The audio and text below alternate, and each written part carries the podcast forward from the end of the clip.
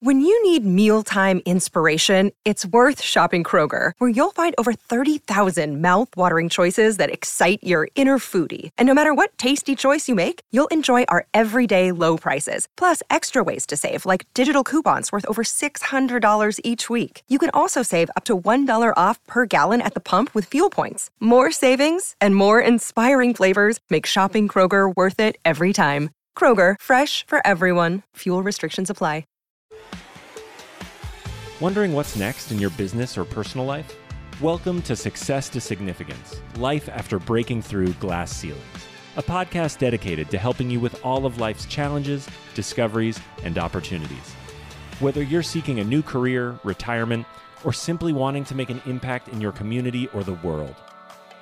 Join Jen Duplessis and her guests as they explore how to start, what to do when you're in the thick of a change or growth, and how to leave a mark in this world after breaking through your next achievement. You are moments away from the aha you've been seeking. Hi, everyone, and welcome back to Success to Significance Life After Breaking Through Glass Ceilings. I'm your host, Jen Duplessis. I'm so happy to have you all here today. And I want to just say if this is your first time, Thank you. Thank you for joining our community. We hope that you enjoy this episode, and I promise you will because our guest is absolutely fantastic.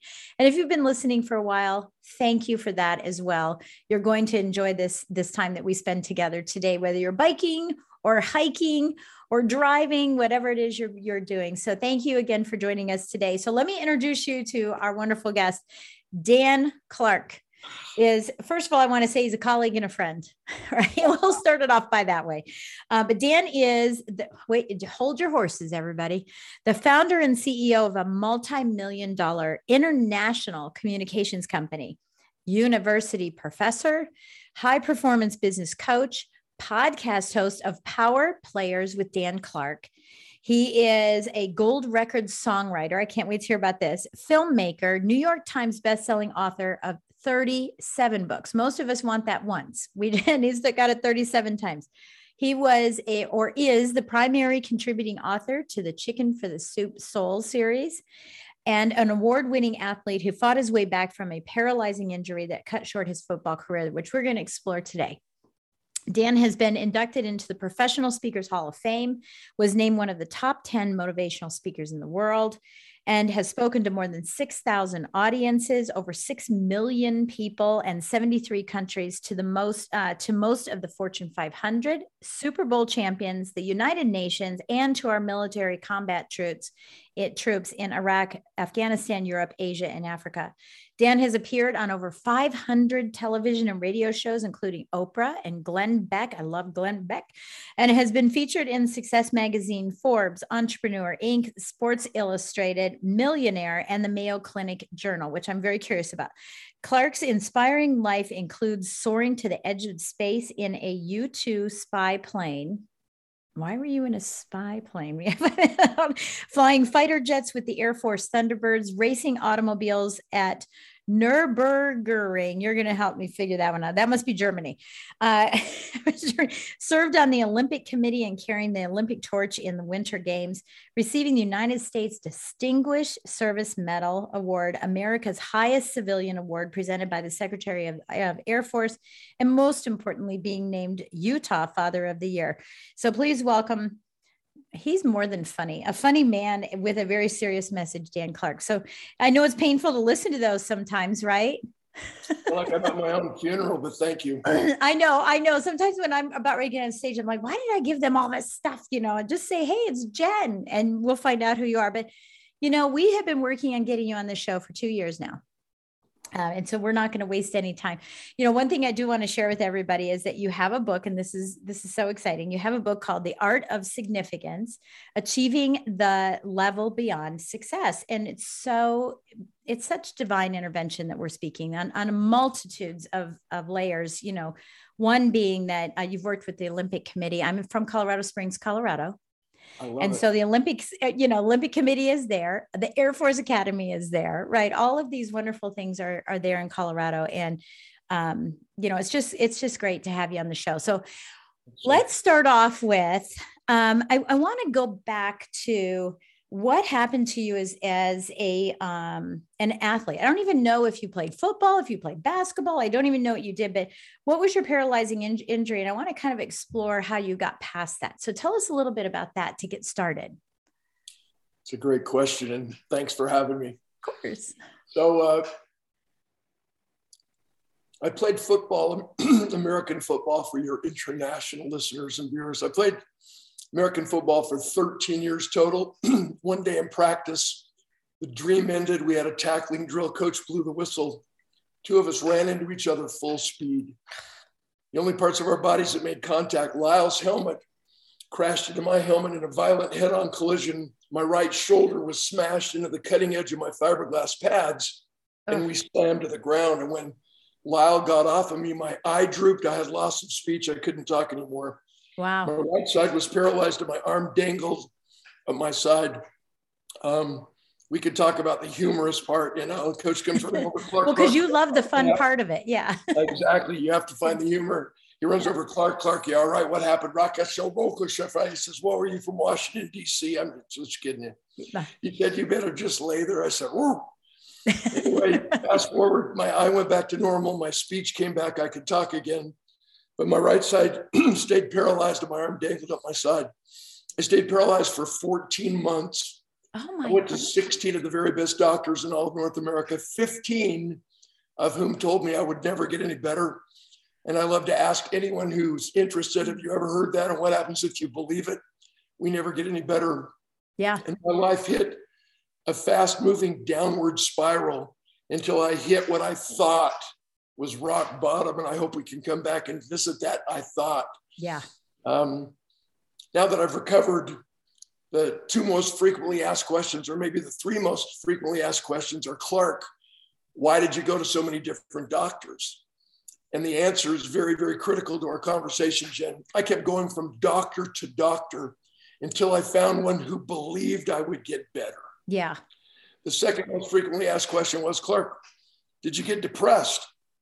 Most people who have something go wrong in their life or a relationship go south or a, business dealing unravel, we, we flippantly use that word, I'm depressed.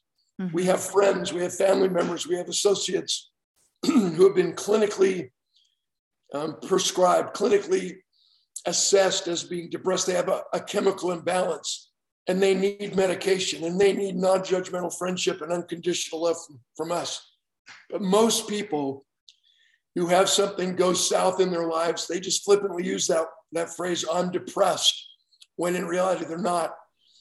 And so what happened to me is in that, in that downward spiral where I had suicidal thoughts, I lost my identity. Yeah. What allowed me to get back up and start my recovery, start my steps to resiliency was first realizing there's a giant difference between being depressed and being disappointed. Yeah. Huge difference between being depressed and being discouraged. Mm-hmm. Most people who think they're depressed are suffering from one of five or maybe all five emotionally distorting experiences hungry, angry, lonely, tired, or sad. And when we're experiencing any one of those five emotionally distorting conditions, we can't feel, we can't be present in the moment we can't listen, we can't love, we yeah. can't forgive. And we just kind of categorize it, I'm depressed. No. Right, as a big umbrella. Have, yeah, I didn't suddenly have a chemical imbalance because I had this head on collision compressing the seven cervical vertebrae in my neck and taking my dream away. Yeah. But what held me back was I thought I was a football player when in reality, that's just what I did. It's not who I am as a man. And when we identify ourselves in terms of what we do instead of who we are, we become a human doing instead of a human being. Unacceptable of significance is what we seek. And then the third question, Clark, what took me so long to recover? And the answer is very simple and it's very important to our conversation. I was asking the wrong questions. I was asking the doctors how to get better when I should have been asking myself why. And once we answer why, figuring out the how to becomes clear and simple. Not easy. We still have to put in the work, do the hard things, but it became clear and simple.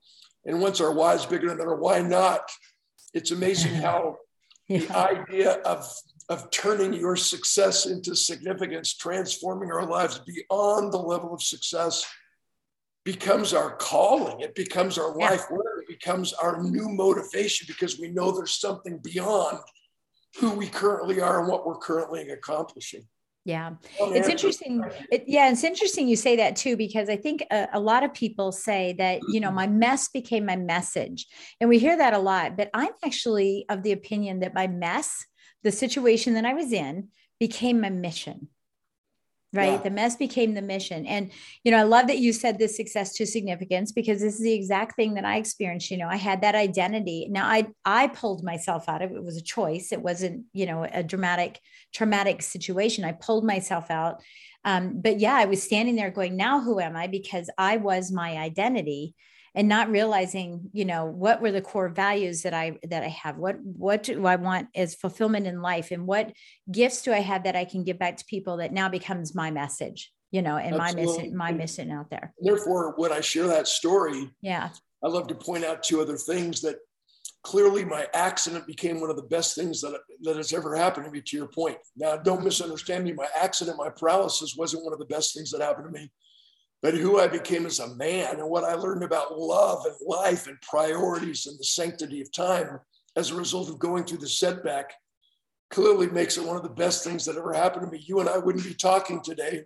Excellent. You and I wouldn't have immediately connected with awesome chemistry, yeah. mutual respect, and support two years ago had I not been paralyzed and perhaps had you not gone through your wilderness experience that right and we showed up at the same time yeah, showed up at the same time at the same event, and I just was like, I have to talk to you.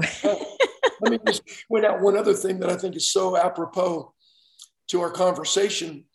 I, you know, you know, obviously you either were or could have been a cheerleader. Obviously, I was. I, I, knew you were going to say that. Yeah. How'd you know? But let's not let's not confess our sins, saying this was a raw, raw experience because yeah, yeah, not. yeah. Um, what what the, the science shows physiologically and bi- biologically is that when we only identify a how and a what, we only engage the brain, we only engage the mind. But when we add to that a passionate why and a compelling want, which is a meaningful goal, when we make winning personal, when we make self mastery permanent, when we connect the head with the heart, physiologically, we know that the blood starts to pump more rapidly, our brains fire, and our muscles engage. And when we only identify a how and a what, no such emotional experience occurs. Yeah. But what we have to do, I, I honor you, Jen, because you're the you have this you're the epitome poster child for one who engages both the left brain and the right brain, both the left brain cognitive, psychobabbling, neurotechnical, educational, scientific stuff, the database proof. But you add to that the relational right brain, touchy feely, laughing, crying. Let's get it. Let's let's let's do what we need to do side. And I think that's why you and I would like to throw myself on your heap. Why we become some of those few individuals who take a lot of pride in not just being motivational speakers, not just being inspirational speakers, inspirational, yeah, but yeah. being transformational speakers mm-hmm because when we can actually help people connect the head with the heart, they can leave engaging every part of their body, every part of their brain to get what they want to get out of life and accomplish their goal. So, yeah, from a, from a scientific perspective, we have the neocortex and the limbic side of the brain. And one is where our decision making and our language takes place. And the other one is where our feelings and our, our um, and our, our intuition take place. So you'll notice they reside in two different parts of the brain. That's why it's so difficult sometimes for us to describe in words how we feel. Yes. But when we're aware of it, it doesn't matter if we can put it into words. You know, having a whole conversation just by holding my hand. Right. The significance right. of communicating just through a, a passionate kiss where words are absolutely nowhere to be found but you communicate at such a deep, passionate level. I think people understand what we're talking about. Yeah. Yeah, absolutely. I, I love everything you said. I love human doing versus human being. I love I love the how and the what, you know, so often. And I know you mentor a lot of people too, and I mentor people, you know, is they just I want to know how to do it. I know I want to know what I need to do and how to do it. Right. And we have to back up a little bit. And sometimes it's very um challenging for me, at least at, you know, when I'm having my initial conversation with someone and saying, you know i know you want the answers but they will come. First we got to work on the foundation. And so you know it, helping people to understand and making sure that i'm working with people that that want that part of it. And so this is my little formula is mindset plus mechanics equals momentum.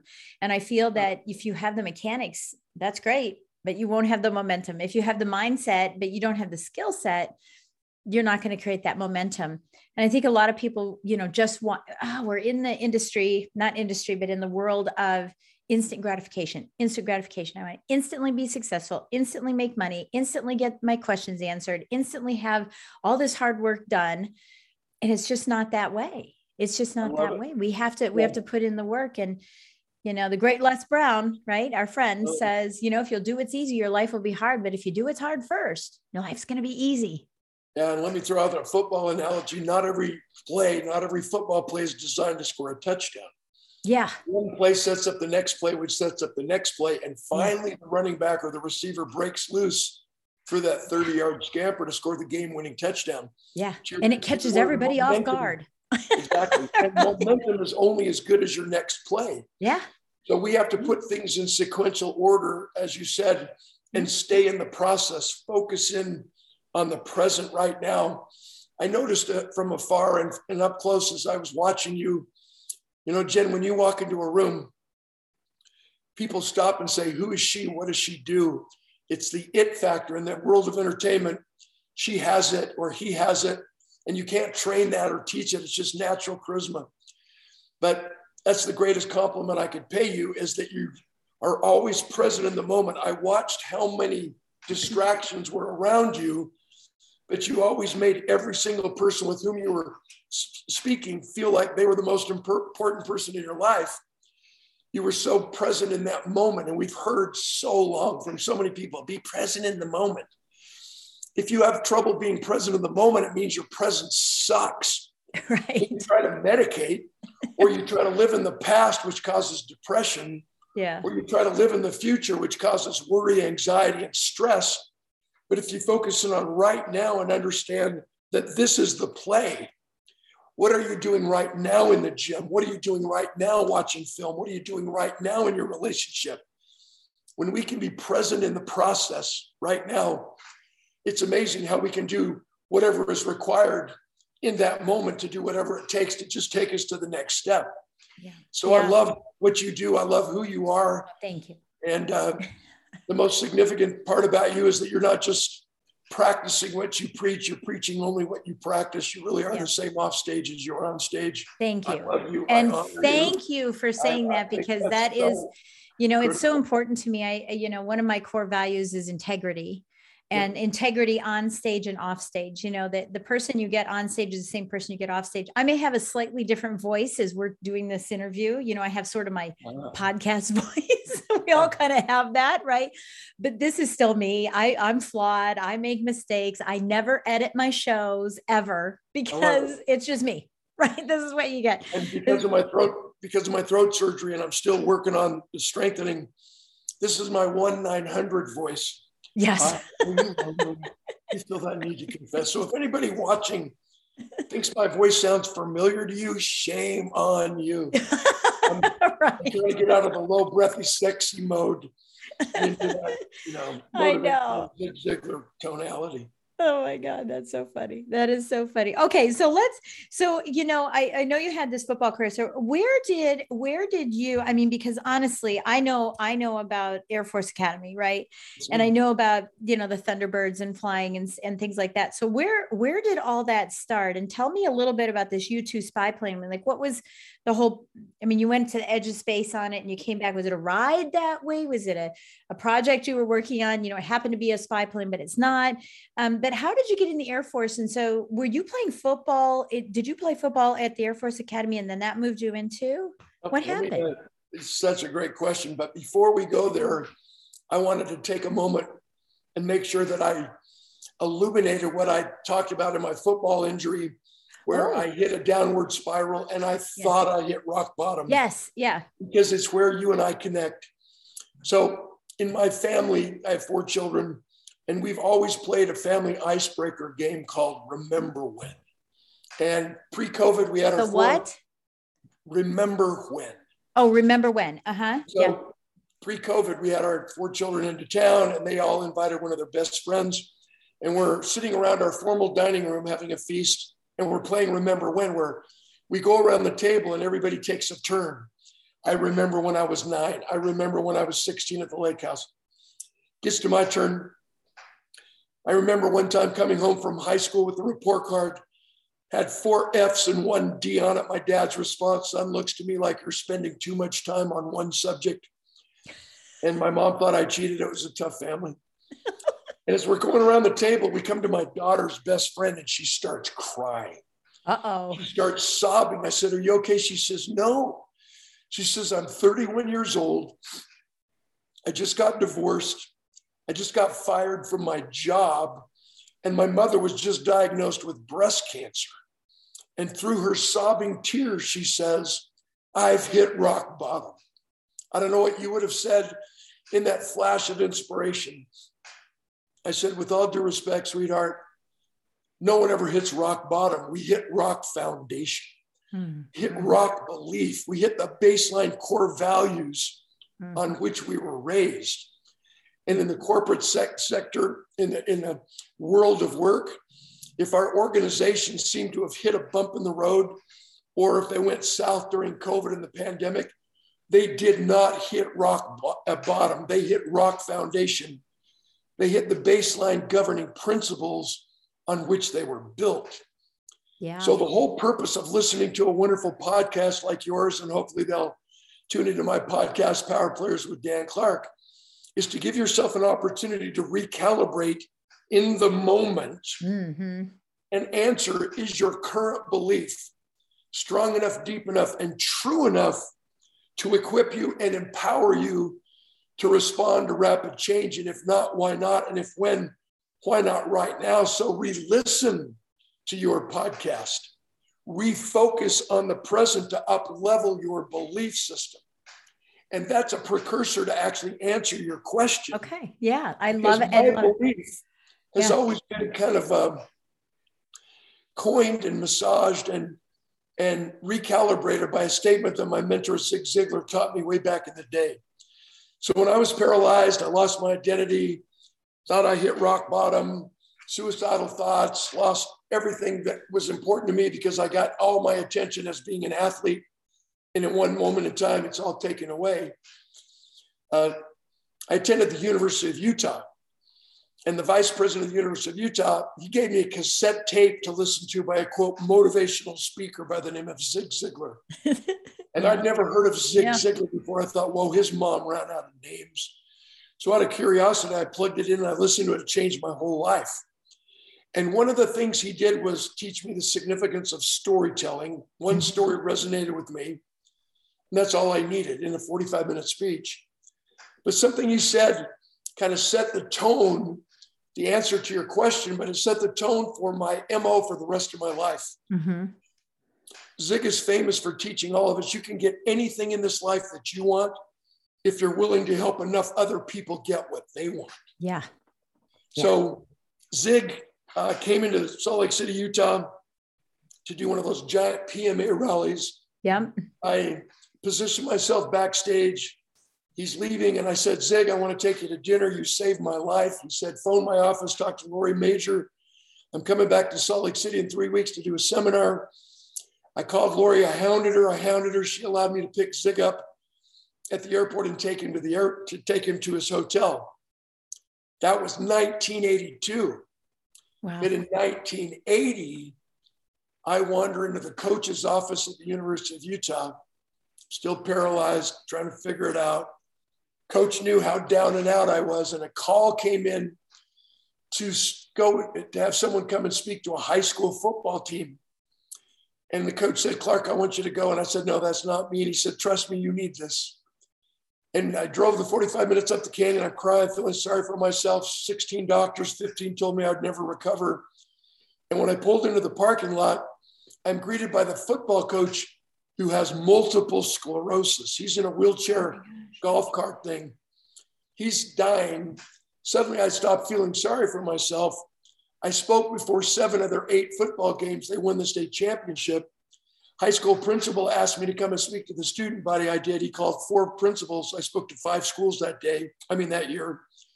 I'm now working in a sports mall in the weight room, paralyzed, coaching other people on how to lift weights, you know, using my mouth. And dreaming about how I could take this high school assembly to the next level. The next year, I spoke 13 times in the schools. Oh, wow. And then I got an invitation to present my high school assembly to the Utah State Legislature, the Capitol building. Spoke, gave my whole 45 minute speech. They voted unanimously to fund my high school assembly and, and school program to every high school and student and junior high in the state of Utah for two years in the row in a row.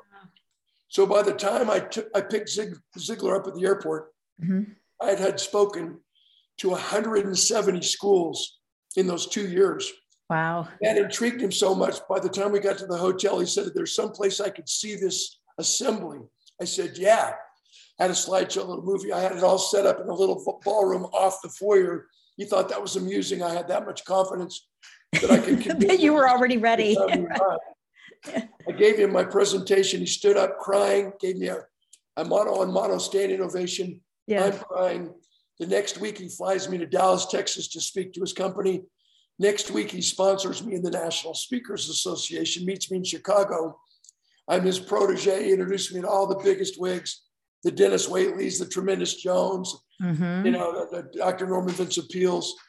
Next week, he invites my wife and I, newlyweds, to uh, to his uh, Born to Win seminar, our first experience in a seminar, five day seminar in Dallas. And there he introduces me to somebody who introduces me to Nancy Reagan, who invites me into the Reagan White House. So I'm the guy who took Mrs. Reagan's Just Say No program to all 50 states. Oh my gosh. Yeah, because you had the assembly.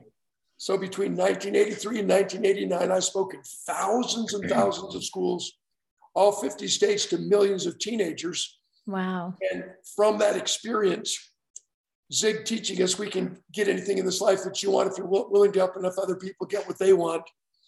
I had exposure to all different industries, all different groups, and made the transition to the corporate arena in 1991 92. And in the year 2000, I'm invited to speak to the Naval Admirals Leadership Conference in Pensacola, Florida, in the uh, Naval Museum. And when I walked in, the F 18s, the Blue Angels are flying or hanging from the ceiling in formation, wingspans 18 inches apart. I was so inspired, saying, How cool would that be? I, knock on wood, delivered my speech. Yeah. As soon as I finished, four star Admiral Clark, three star Admiral Dwyer came up to me and said, Clark, what can we do for you? I said, I want to fly in an F 18. They said, no problem. Oh my Two gosh. Later, I flew into Baltimore, rented a car, drove to Patuxent River, Maryland, trained for a whole day, and they gave me a backseat ride. It's called an incentive ride in an yeah. F 18. Went Mach 2 twice the speed of sound, caught 7.1 G's, 90 minute sortie. But because I, I fly, I'm a pilot, by law, they don't allow me to take off and land a military right. Aircraft. Right. Once we're airborne, they give me the stick for 30 out of the 90 minute sortie.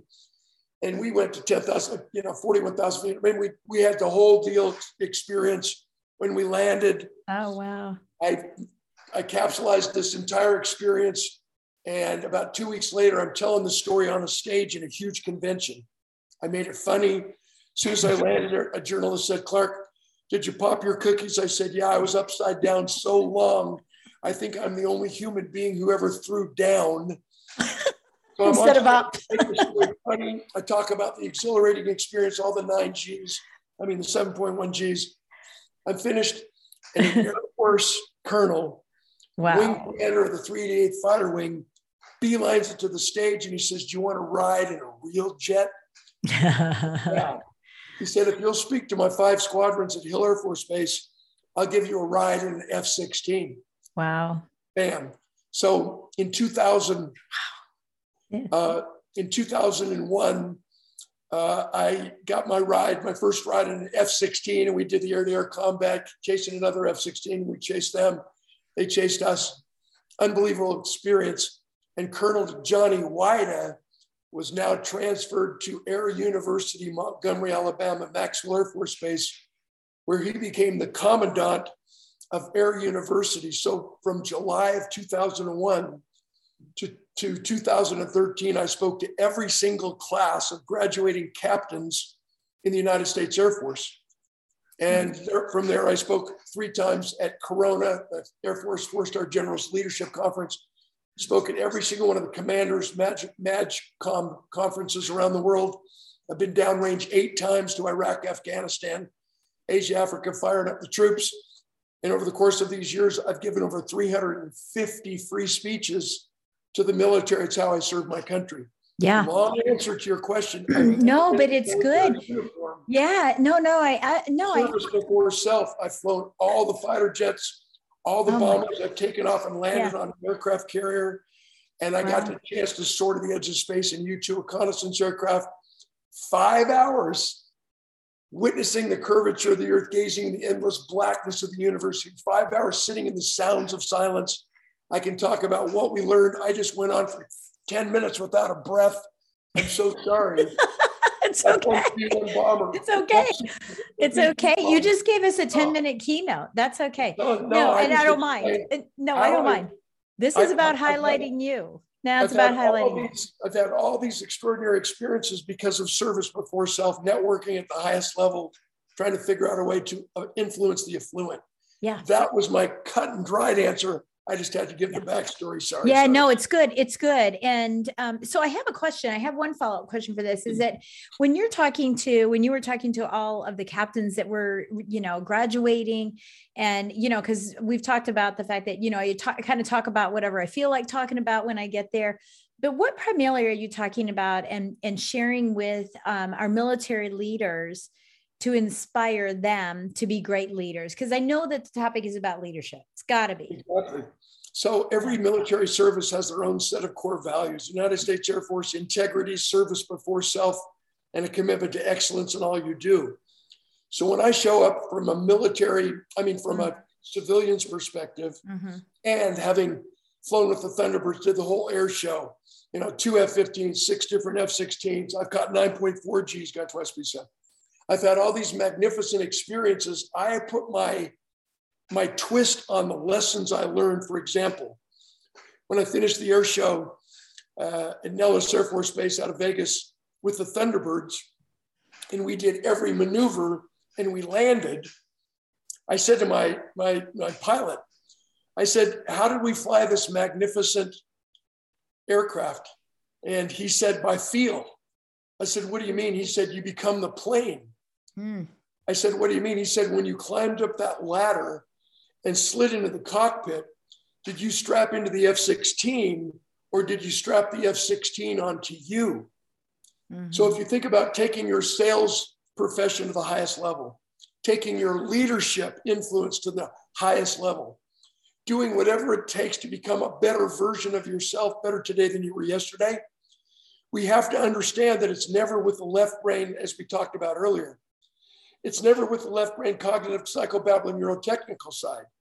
When you slide into that cockpit, that cockpit is crammed full of gauges and gadgets, bumper to bumper, yeah. state of the art, high technology. And we're putting so much emphasis on AI, on artificial intelligence. We know that AI can make better decisions and provide the analytics much better and faster than a human being. So the only role left for a leader to engage in is to inspire, to figure out ways to take people to the next level by reminding them about the core values and how they drive our behavior. No one ever hits rock bottom, we hit rock belief. So as I come in as a civilian, I use my stories. Yeah. I use yeah. my experiences, my take on their core values. And I always expand with respect to the Air Force which is my favorite service. but the Army has kind of distilled leadership as an acronym And their core values are loyalty, duty, respect, service right. before self, honor, integrity, and personal courage. So yeah. you can actually illustrate each of those, and then I've worked with most of the teams in the National Football League. I've taken last place teams to first place Super Bowl champions in the NFL. So they're always intrigued about my my formula as I challenge the status quo on how to build a winning team. How do you dismantle the normal mindset of team building using the military mindset where they send all of these incredible men and women to the Air Force Academy with an appointment, not a scholarship, an appointment. Right. Most of them have 3.9 grade point averages. Oh, they're they super smart. yeah. They have, they have a girlfriend, a boyfriend, they have a fast car. They come from an incredible family. They've been raised on core values. They are so extraordinary. And the second they show up at Colorado Springs at the Air Force Academy, and they're thrown into Jack's Valley. That's their boot camp for 37 days. And I've spoken to them many times. Suddenly, the Air Force Academy looks each one of these extraordinary human beings right in the eyes and they say, All that stuff doesn't matter. Yeah. We don't give a rat's wackazoodle what your grade point average was, what your SAT score was, how many hundred they require 100 hours of community service. Right, right. Which congressman advocated they for you? Yeah. Give a flip. They start yeah. right at baseline. Yeah. They break them down. Yep, build them back up. Rest the same, and together we rise. So in that mindset, as a civilian, as a former athlete, as a coach of championship teams, I use the same process. Yeah. Break it down. How many of you agree that it's all about a team? They all raise their hand. I'm like, wrong answer. It's not all about team. Teams lose Cleveland Browns. Mm-hmm. Teams lose New York Yankees. Teams lose my Oakland Raiders. Whoever said it's not whether you win or lose the counts probably lost. And yet we're going to hear from consultant after consultant there's no I am team. There's no I am sucks either. Yeah. There's no last place. There's no I am loser. And if you want to play that spelling bee, there's right, no I right. team, but there's two eyes in winning. Yeah. First eye represents independent individual preparation. Don't let me be the weak link. Second eye represents interdependent collaboration, a commitment to contribute. So yes, you were right. It is about team. They don't give Super Bowl rings out one at a time, but the teams that win have the greatest number of individual eye players on them. So now, the message to the military is, yeah, are you the weak link? If not, why not? Are you the best version of yourself? Stop competing and comparing yourself against others. Perfect civilian message for Fortune 100 for family owned businesses but the military is so caught up in their traditions that I come in and yank their chains, challenge the status quo, and they love that because they leave with a different mindset based yeah. on the exact same process that they've taught the world. Yeah, yeah. Well, and I think when they when they go back out into the civilian world, it's important to have a different perspective. You know, same perspective but slightly different. And I think that that's you know the launch the platform that launches them into you know that beautiful success as they you know and i'm not saying when they graduate they don't go into civilian but now they are you know sort of released from the the school atmosphere and you know and all of that. I i think that um, that's super powerful. Okay so now i'm thanks for sharing all that by the way. I love it. Um, because i'm visualizing all of it you know living in colorado springs the air force academy in the plains you know and and, and all that. And my husband my husband's my father-in-law my husband's father he's a three Bronze Star recipient. We never knew even received one, all from Vietnam. He was Air Force and he's buried down in Arlington. And uh, he was the chief financial officer at Fort Carson for the military for the army after he got out. You know the military, yeah. So I mean, very close to our hearts and everything. Um, okay, so I want to change gears just a little bit here with you because I want to ask you two things. I want to make sure we get to these two things before we finish up our time, and that is that um, I want to talk about your you being a primary contributor, contributing author to Chicken Soup for the Soul. So, um, you know, we both know Mark very well, Mark Victor Hansen. Um, you know, ironically, my my most recent book um, is a fiction book, and I got I got this cover uh, from the publisher, and he said. Uh, he said, uh, I hope you don't mind, but Mark wanted to endorse your book. And we did it on the front cover. It's the only endorsement. And I, I said, well, okay, yes, I can have him endorse. but I love Mark and Crystal. I think they're wonderful, wonderful people. I love uh, chatting with them. You know, I, I constantly contact them just to say hello. But tell me a little, give us some of the secret behind this, because I also know a couple of other people that contributed to this book. Um, and I just want to know the secret behind the collaboration that happened with the lot of you. I'll just say it that way the lot of you, because the uniqueness that's come mm-hmm. from there is really, really incredible. Not there's not a single person I'm aware of who participated in that book who isn't making an impact and creating significance right now. That's such a good question. So, so I wrote my first book in 1983 when I was doing the Mrs. Reagan's Just uh, Just mm-hmm. program. So my first book was called Getting High: How to Really Do It. and Jimmy Fallon on the Tonight Show threw me under the bus for 58 seconds, just roasting that book and roasting my mullet and the whole deal. right, right. And I wrote a book every 18 months, a new book. So my third book was called One Minute Messages. Yeah. And I took 250 of my own stories and edited each story down to 24 lines. So each story fit on one page, one minute mm-hmm. messages. Yeah. And I sold 170,000 copies of that book and it was never in a bookstore. I wow. turned it into a gift book. Yeah. Yeah.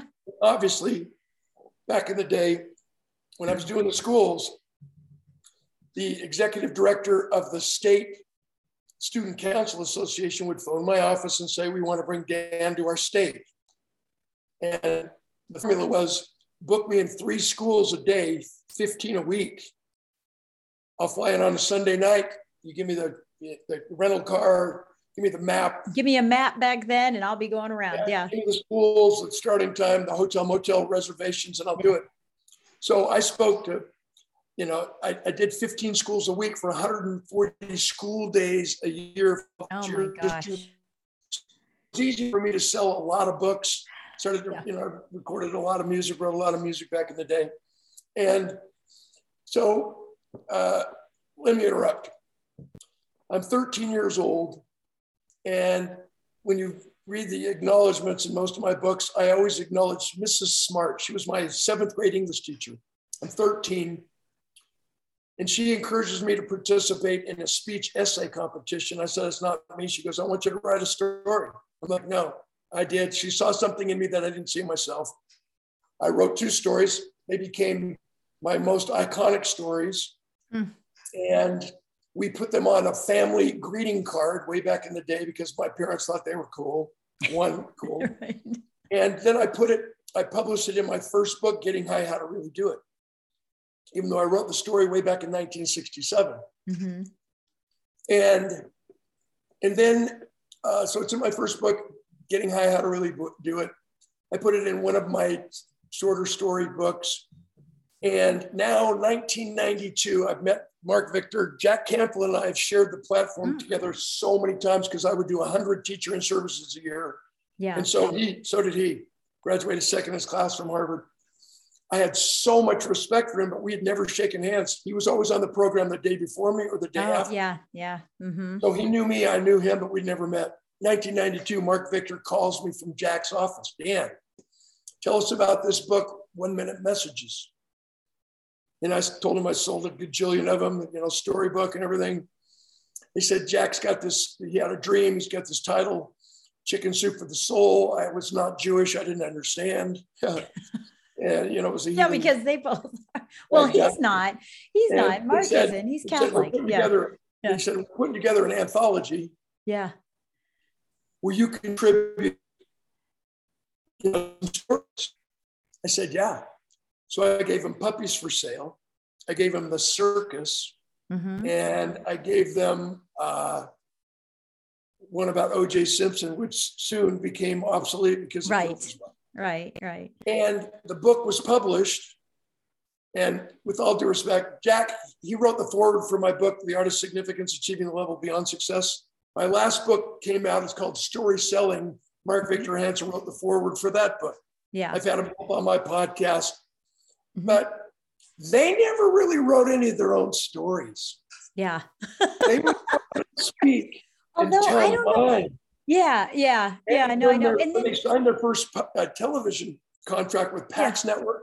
Oh, yeah. illuminated five stories on that first episode, and three out of the five were my stories. Oh my gosh! Yeah. So in volume one, Puppies for Sale became the and the circus became the two most significant and popular stories that literally launched the entire book, the first book.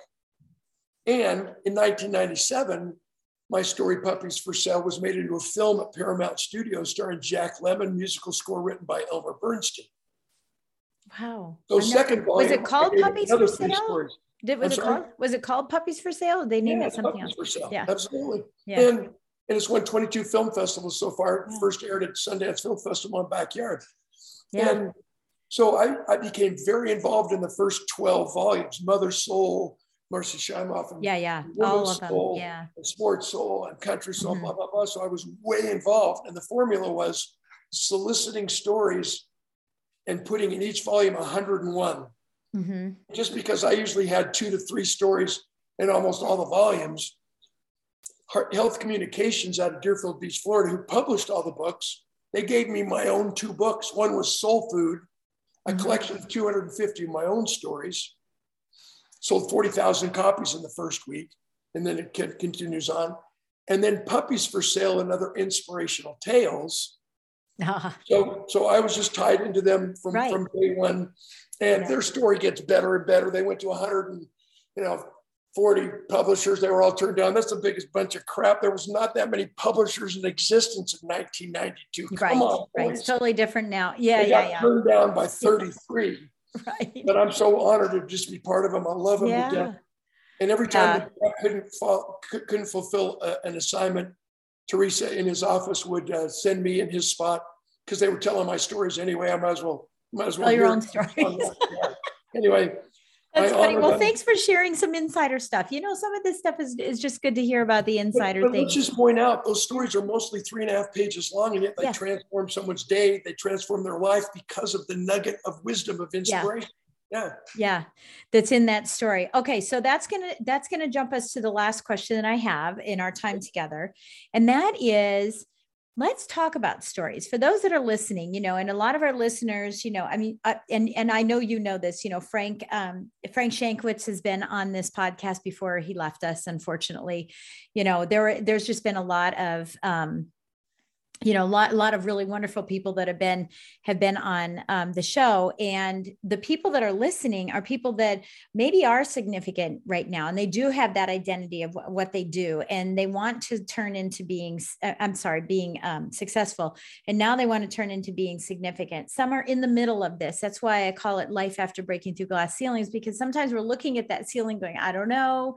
Others are kind of tapping on it. Others are in the middle and getting cut up as they're going through you know and um, so I'm thinking about this, you know, thinking about these stories. Um, you're able to pull out so many stories, and I'm getting really good at this. But I want your perspective on storytelling because there are so many things that happen in our lives that we just let scooch by. It's like a train, right? It, it just becomes invisible and it becomes white noise and it's just going by us but each one of these stories are really really important. And and i'm not going to go into the story but i i saved a woman's life a couple of years ago. You know dave van hughes right? Yeah. yeah. He was teaching me and training me for a full day and i was it's a long story but i ended up saving this woman's life and um and i don't ever go by jenny like never. Don't ever call me jenny because i was called jenny who ain't got a penny and um, turns out I'm about ready to leave the hotel after I just saved this woman's life. And I, I leaned in and I said, What's your name, by the way? And she said, My name's Penny. And I said, My name's Jenny. and um, I turned that story into taking action, right? Taking action. I said, There's a story here. Hmm, there's something here because I can't let this go. So, do you have a formula or can you give us some perspective on how do you keep your antennas up to ensure that as we go through life, whether we're at the grocery store, in a parking lot, at a doctor, going, you know, walking in the street, playing with our kids or grandkids, that we can pull these baby stories out for ourselves? That's such a great question. Thank you. Hey, let me go to the foundation. Yeah. So I finished I finished my book tour, the, you know, uh, the art of significance, achieving the level beyond success. Most frequently asked question is Clark. What's the difference between success and significance? Do you have mm. to be successful before you can actually, you know, significant. significance. Yeah. And I wanted to definitely tie that in with our mutual, Yes. mutual respect and support. And the, the simple answer, which will be the foundation of the answer to your question, is this. I was in a conversation with one of my football teammates He was drafted in the National Football League in the second round by the Philadelphia Eagles. After two years with the Eagles, he's traded to my Oakland Raiders. Mhm. After four years in the league, playing at the highest Pro Bowl level, one day he walks out of practice, quits, never to play again. Why? Wow. He loved being a football player, but he hated playing football. Mm-hmm. Yeah. He loved the celebrity perks and the fame and fortune that allowed him to live this life we call successful, which is always based and predicated on competing against others money, nice Yeah. house, nice car, nice title, nice toys, nice holiday. But because his inner voice and his true purpose in life was misaligned with who he was and what he did, he would never enjoy a life of significance and he would die with his dreams, his goals, and his music still in him. Yeah. Yeah. Those successful Absolutely. people get what they think they want at the moment. Mhm. Those of us who are striving to live lives of significance actually want what we get so we don't die with our music still in us. Yeah. So I lay that foundation, Jen, because if we really want to resonate with someone, Mhm. if we really want to say something and be that transformational conversationalist, that transformational speaker that's different than a motivation or inspiration, different than a teacher, Mhm. different than an educator, a transformational communicator, we have got to get inside of their soul and illuminate, first challenge the status quo, but then illuminate the possibilities. Mhm. So that's Yeah. speech A. Speech B is when I teach public speaking, and I have for 11 years at the university level. I have my Speak Like a Pro in a course online. I, I have my boot camps. I do my storytelling, story selling masterminds. I introduce what I call the speaker's triangle, and it's an inverted triangle because every person, one on one, one on 10 in a boardroom, one on 20,000 in an arena, every person who's a listener craves the answers to three questions. Number one, why should I listen to you? It's the credibility piece. Have you done it or you're currently doing it? Right. And that's why I rolled my eyes, I held my breath, I bit my lip while you were reading my introduction. Right. To answer, they need to answer, why should I listen to you? It's the credibility piece. Right. Right. Number two, Mhm. which really it, it segues from what I just laid about the foundation of success to significance. It's the question, can I do it too? With Mhm. my Yeah. past, Yeah. with my weaknesses, with my limitations, and with my strengths. Yeah. It's the possibility piece. Mhm. Yeah. So if we're going to teach a story, if we're going to tell a story, if we really want to be a transformational friend, a transformational leader, transformational speaker or author, we've got to be able to go where they are. The only place in which a person can grow is where he or she is. We have to go where they are physically and emotionally and intellectually and spiritually. Only there can we gently invite them to trust us and to grow. So they have to believe, Mhm. based on the story that we are qualified to tell, Mhm. that they can also do what we have done, that they can do what we say that they can do. And then the inverted triangle, the visualization is it's a funnel. Mhm. You answer number one question, credibility. You answer number two question, possibility. Now here's the usability piece. How do I get from where I am to where I want to be? What's the system? But the system is the believable story where you invite people, you craft the story in a way where you invite them into the story so they become a character in the story and believe I can do it too. So that's speech B. Speech C is if you ask a random person sitting on a plane or a stranger anywhere, or a dear, dear friend or a family member, if you had three goals for 2022, what would they be? They would always be a relationship goal, a financial goal, and a health goal. Right. Wow. Three areas where you can put your antennas up, as you said, to look for experiences, to evaluate your own credibility in those three areas. What have you learned through Mhm. major weight loss and sustainable weight loss, through financial loss, through a devastating divorce that allowed you to come back up, or recovering from a from a par- paralysis? I also had throat surgery when I was eight. Whatever the case may be, use those three as your starting point. What are you an expert in? What do you know about relationships, finance, and health? Those will give you three focused areas. Now, this is critically important. When I soared to the edge of space in the U 2 reconnaissance plane, five hours looking at the curvature of the earth, gazing in the endless blackness of the universe, pondering eternity my place in it, what we have to realize is that there's no value in telling that story. It's just entertainment. Yeah. Unless I share yeah. what I learned. Mm-hmm. So when I landed, what occurred to me is that everything we can take with us when we die, I had a board with me on that aircraft. Yeah. Our education, give me a moment. We don't learn to know, we learn to do. Mm-hmm. Knowledge is power, but knowledge has no heart. Right. Oh, and some humor. All the information in the world is going to make a person successful. It's like the guy who has three PhDs one in philosophy, one in psychology, one in sociology. He doesn't have a job, but at least he can explain why. Ah. Right. right. What's my point? Reason leads to conclusions, but it is emotion that leads to action. Yeah. Second thing we can take with us when we die is our character. Adversity introduces us to ourselves. No one will ever know how strong we are until being strong is our only choice. I recovered from my paralysis. I recovered from COVID, almost died in the hospital. I've recovered from throat cancer. Whatever the case may be, the third thing we can take with us when we die is our conviction. How deeply do you believe what you believe? And if you don't know what you believe, figure it out. Yeah. Suddenly you find stories and experiences from your life that helped you quantify your deepest convictions. And then number four, did my life matter? When we die, we don't lose our memory. Did I make right. a living or did I make a difference? Yeah. Jim Rohn said formal education will make you a living, self education will make you a, a fortune. Yeah. So now, to add on to everything we've talked about, if those are the four things that we can take with us when we die, my friends, why not isolate what do you know about education? Yeah. Yeah. You're a lifelong learner. What do you know about character? What are your personal experiences? What do you have as far as the depth of your conviction? And are you currently engaged in service before self with a bucket list? I could fly an F 16 in an air show if I just serve the military enough times for them to say, Clark, I know what your speaker's fee is. What can we do for you? Yeah. If, if you did everything I just laid out on the table, those are the sources of information that will trigger memories.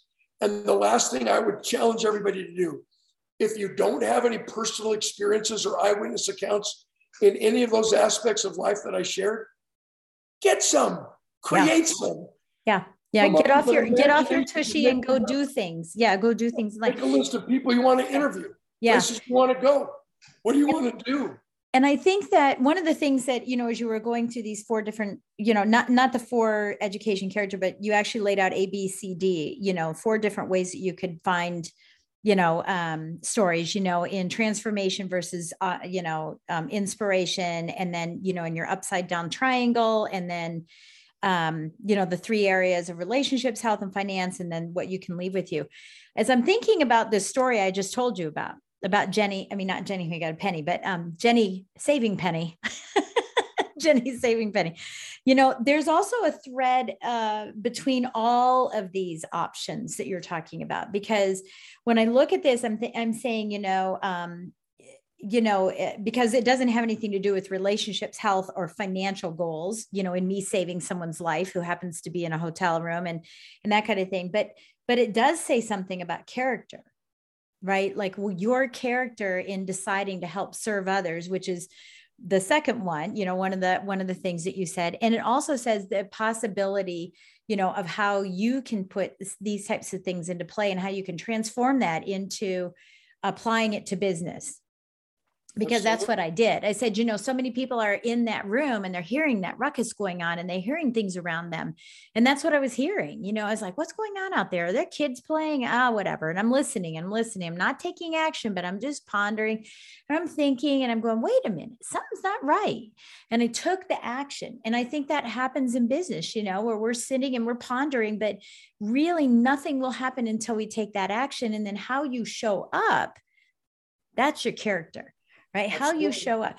Yeah. So I love that you can thread this through all of them. So if I was coaching you, and by the way, all that, all the, all the stuff we've been talking about are in my books. Uh, yeah. Yeah. But if I was coaching you as a storyteller, which I would love to do, just the brief knowledge that you've given me, the brief information about the story, I would add to that what we've learned from the military and, and the military mindset. So I'm hanging around with the special operators, the Navy SEALs, the Air Force Air Combat Commanders, after hours, after the shows downrange in Iraq, Afghanistan, wherever. And they start sharing these stories that are ordinary miracles, but to us, we're fascinated. They're real life, real life heroes. Right, right. Question. Why do they run towards the sound of the guns? Why do our brave first responders, firefighters, and firefighters run in towards danger, run into yeah. the burning building yeah. while everybody else is running away? It's because yeah. of their mindset. So let's go back. What I would do is you would share this story, but then you go back and you ask, why did you have the confidence to go out of your hotel room and mm-hmm. thoroughly investigate the noise? Yes. With confidence to take action, as you said. It's because of the military yeah. mindset. Right. Under right. pressure, you don't rise to the occasion, you fall to your level of training, which means pressure is not something that's naturally there. It's created when you question your own ability. And when you know what you've been trained to do, there's never any question. That's why we train Right. Practice so hard. Well, that's why mindset work point. every day is so important, right? Exactly. Because and we can training habits. Into, and we can tie that into the law of attraction. We don't attract who we want, we attract who yeah. we are. Yeah. And it's not manifesting into some mysterious universe and having some answer to prayer come back our way. No, what happens is when we become so clear on what, what, what we want, we immediately notice the people that are already in our path that can help us make our dream come true and manifest this destiny. Yeah. So, to your point, somewhere in your past, you became prepared in, in, in, in, in medical response. Somewhere in your past, you became prepared in your service before self. Mm-hmm. Somewhere in your past, you realized that Jen is your professional connection. Mm-hmm. Jenny, in any specific given moment, is where you validate that the only place from which a person can grow is where he or she is. You're prepared with enough character mm-hmm. and conviction that you can change that mode without living small and go right to where that Jenny was and lift her up. Yeah. Which means now you do that as a speaker on stage. Right. You do that in the hallway after your speech. You do it in the foyer of a hotel, one on one, present in the moment, as I complimented you. So I want to illuminate to everyone's watching. You didn't just suddenly put on your cape and go run out of the room. right. You had an opportunity to showcase your true colors of who you have become up to that moment in time. Yeah. And we must prepare ourselves on a daily basis yeah. so that when the opportunities present themselves to change someone's life, to save someone's life, to keep them from killing themselves, to save a marriage, to infuse somebody who's an entrepreneur, they just need to hang on one more day, one more paycheck. We're prepared to do that in the moment, not on the fly. Right. But because of who we have been, who we've been diligently trying and striving to become every single day. That's the ultimate compliment to you. And that embellishes your story to another three or four minutes. Yeah. can I do it too? Yeah. I don't know. I've seen people choking before and I didn't know what to do. Yeah, they all stood around and looked. Well, I didn't know what to do either. I went over and Heimlicked her and I've never done Heimlich. I'm like, oh, okay. okay, I did Girl Scouts, I did CPR once, but I was so long ago, right? And it was just funny. And then I got back in my room and I cried. I called my husband. I said, I think I oh. just saved someone's life. Of course you did. Oh my god! See, it was, and then she, and then I had a note in my room when I came back. She said, "Thank you for saving my life," and I still have the card. right. That's it. That's yeah. I and I go, and this is what it feels like. Wow. See? This is what they feel like every day when they do this, you know. Well, listen, Dan, it has been a pleasure having you on the show. I want to ask you just one quick last question, which is what would you leave, like to leave for our audience today? The goal of every relationship, personal and professional, is to have everyone leave us saying, I like me best when I'm with you. I want to see you again. Mm. So most of us have heard about a mission statement and a vision statement um, and even Steve Covey challenged all of us to write a personal mission statement, a personal vision statement. But I want to leave everyone with the challenge to write a purpose statement.